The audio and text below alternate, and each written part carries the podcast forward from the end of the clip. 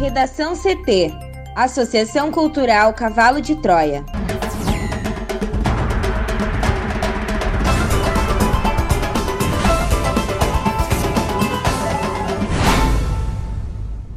Agora, no Redação CT. Piratini publica decreto com novo sistema de monitoramento da pandemia no Rio Grande do Sul. Brasil vê média móvel de mortes por Covid subir após 15 dias de queda. Pesquisa Datafolha aponta que para 58% Bolsonaro não tem capacidade de liderar o país. Enem tem datas para o período de inscrição definidas.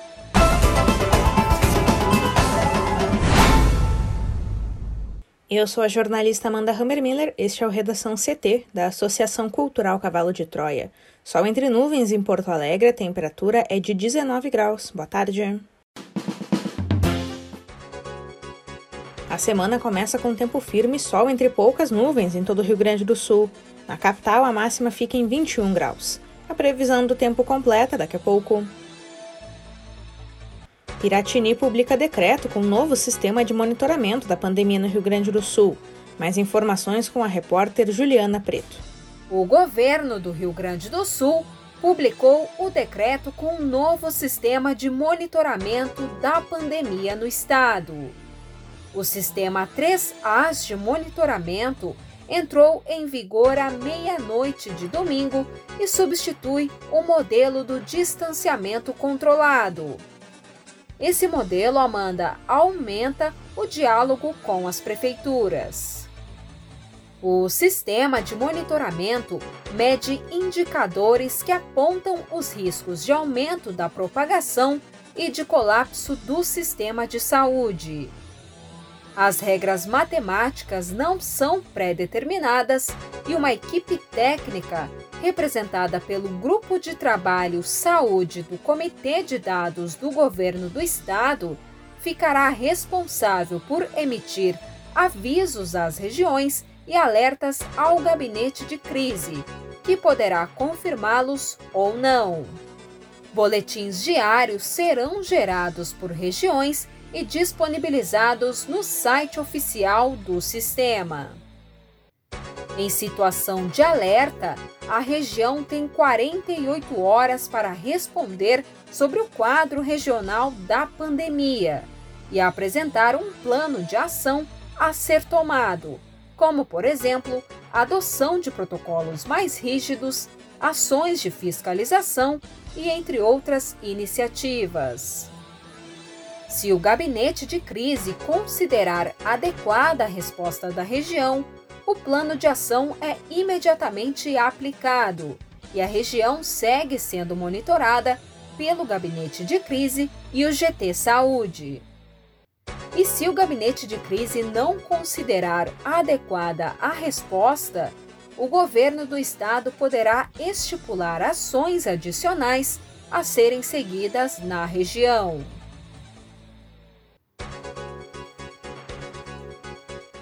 Segundo o governador Eduardo Leite, na prática, o modelo vai funcionar a partir de protocolos gerais e obrigatórios, que serão definidos pelo governo do estado e devem ser seguidos por todas as atividades em todos os municípios. Além disso, o sistema também conta com protocolos específicos para as atividades, que se dividem em obrigatórios e variáveis. No caso dos protocolos obrigatórios, segundo Leite, eles se resumem a uso obrigatório de máscara, disponibilizar álcool em gel, fixar cartazes informativos, manter distância mínima de 2 metros entre as pessoas, garantia de ventilação natural nos ambientes fechados, busca ativa de trabalhadores com sintomas respiratórios e ainda manter o trabalho e atendimentos remotos quando possível. Já com relação às atividades, que no modelo anterior eram divididas em 143, Agora, o governo reduziu para 42 grupos de atividades. De acordo com Leite, os protocolos obrigatórios das atividades devem ser observados por todos os municípios e os variáveis podem ser aplicados de acordo com o entendimento da região. Brasil vê média móvel de mortes por Covid subir após 15 dias de queda. Thaís Uchoa. O Brasil registrou 971 mortes por Covid-19 nas últimas 24 horas, totalizando neste domingo 435.823 óbitos desde o início da pandemia. Com isso, a média móvel de mortes nos últimos sete dias chegou a 1.915, maior que a da véspera. Essa média voltou a subir depois de 15 dias caindo. Em comparação à média de 14 dias atrás, a variação foi de menos 19%, indicando tendência de queda nos óbitos decorrentes do vírus. Os números estão no novo levantamento do consórcio de veículos de imprensa sobre a situação da pandemia de coronavírus no Brasil. O balanço é feito a partir de dados das secretarias estaduais de saúde. O Brasil completa agora 116 dias com a média móvel de mortes acima da marca de 1 mil. De março até o dia 10 de maio, foram 55 dias seguidos com essa média acima da marca de 2 mil. O número vinha caindo desde 1 de maio e agora voltou a subir. Em casos confirmados desde o começo da pandemia, 15.625.218 brasileiros já tiveram ou têm o novo coronavírus, com 34.605 desses confirmados no último dia. A média móvel dos últimos sete dias foi de 63.286 novos diagnósticos por dia. Isso representa uma variação de mais 5% em relação aos casos registrados em duas semanas o que indica a tendência de estabilidade também nos diagnósticos. Desde segunda, a média móvel de casos vem subindo um pouco a cada dia. Há 27 dias, essa média aparece em torno de 60 mil diagnósticos diários. Ela tem subido e descido na faixa entre 55 mil e 65 mil desde o dia 20 de abril, diferente da média de mortes, que no mesmo período caiu em quase um terço. O balanço da vacinação contra a Covid-19 neste domingo aponta que 38.756.031 pessoas já receberam a primeira dose da vacina contra a Covid-19. O número representa 18,3% da população brasileira. A segunda dose foi aplicada em 19.175.041 pessoas 9,06% da população do país em todos os estados e no Distrito Federal. No total, 57.931.072 doses foram aplicadas em todo o país. Para o Redação CT, Thaís Uchoa. Pesquisa Datafolha aponta que para 58% Bolsonaro não tem capacidade de liderar o país. E a pesquisa do Instituto Datafolha, divulgada no sábado pelo jornal Folha de São Paulo, indica que para 58% dos entrevistados, o presidente Jair Bolsonaro não tem capacidade de liderar o Brasil. Para 38%, Bolsonaro é capaz e 4% disseram não saber responder. A pesquisa ouviu 2.071 pessoas de forma presencial em 146 municípios. A margem de erro é de 2 pontos percentuais para mais ou para menos. Sobre o impeachment, 49% aprovam e 46% são contra. Sobre o desempenho na pandemia, 51% reprovam e 21% aprovam. E a avaliação do governo, 45% reprovam e 24% aprovam. Segundo o jornal Amanda, o percentual dos que julgam o presidente incapaz é o maior desde que o Instituto começou a fazer a pergunta, em abril de 2020.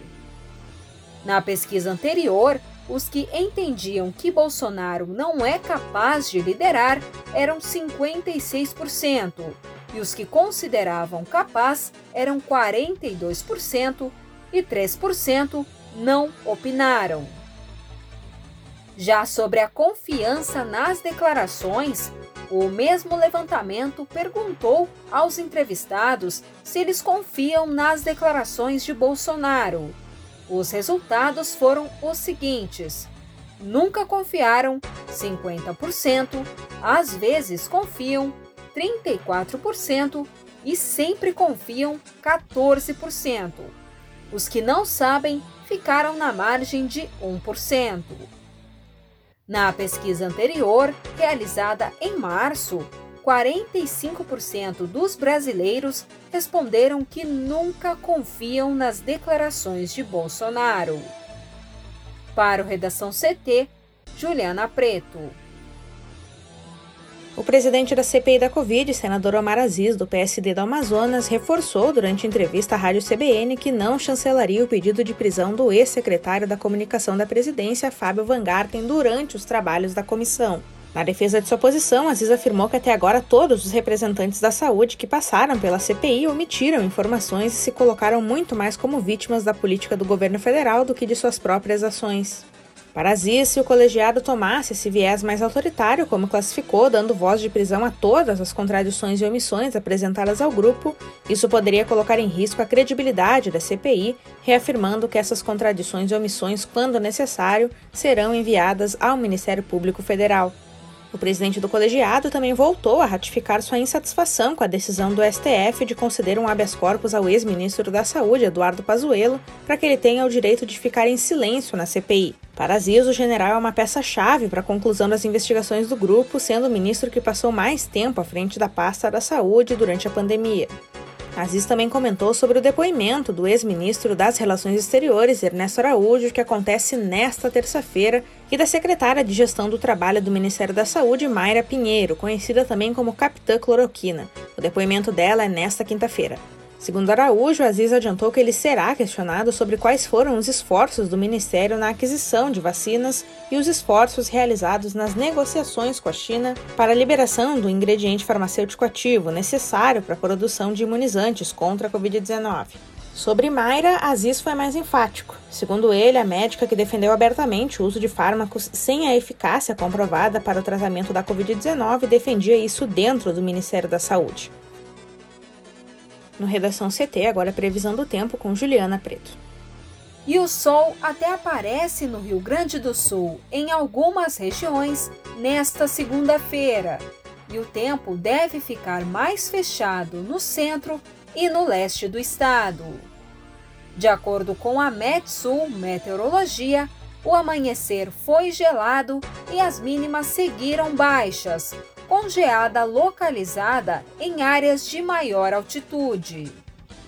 Conforme o sol apareceu ao longo da manhã, a temperatura se elevou. Aqui em Porto Alegre, Amanda, o sol aparece entre nuvens e a máxima fica na casa dos 21 graus. O Rio Grande do Sul e o sul do Brasil vão seguir sob uma alta frequência de incursões de ar frio durante as próximas duas semanas, como antecipa a Metsul. O efeito será a manutenção das madrugadas frias na grande maioria dos dias até o final deste mês de maio. A semana que começa não terá mínimas tão baixas como a última Diferentemente da semana que passou, quando a incursão de ar frio foi de trajetória continental, logo pelo interior do continente, o ar frio na semana que começa será de trajetória oceânica e vai avançar pelo Atlântico ao longo da costa do sul do Brasil. Obrigada, Juliana. Vamos para o bloco de educação.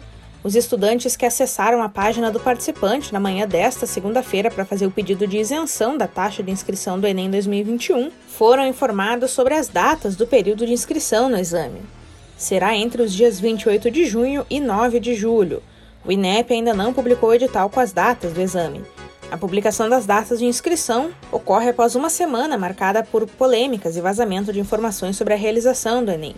Segundo um documento, o exame seria realizado somente em janeiro de 2022. A preocupação com a data de realização do exame começou após a publicação de uma portaria no Diário Oficial da União na última terça-feira com as metas do ano do INEP para o ano de 2021, mas que não previa a aplicação do Enem. Durante uma reunião com o Conselho Nacional de Educação, o presidente do INEP, Danilo Dupas Ribeiro, foi questionado sobre a realização do exame ainda neste ano e ele informou que definirá a data do Enem neste mês. Também falou que há o engajamento de todos os servidores para que o exame seja realizado neste ano, mas ao mesmo tempo destacou questões orçamentárias. O ministro da Educação, na quinta-feira, enviou um ofício ao ministro da Economia, Paulo Guedes, pedindo liberação de recursos para as universidades federais e também para a aplicação do Enem. Após remanejamento interno, parte dos recursos bloqueados para as federais foi liberado. Na quinta-feira, os documentos internos do INEP, entre eles um despacho, mostravam que já havia intenção de aplicar as provas do Enem nos dias 16 e 24 de janeiro de 2022. O INEP nega a informação.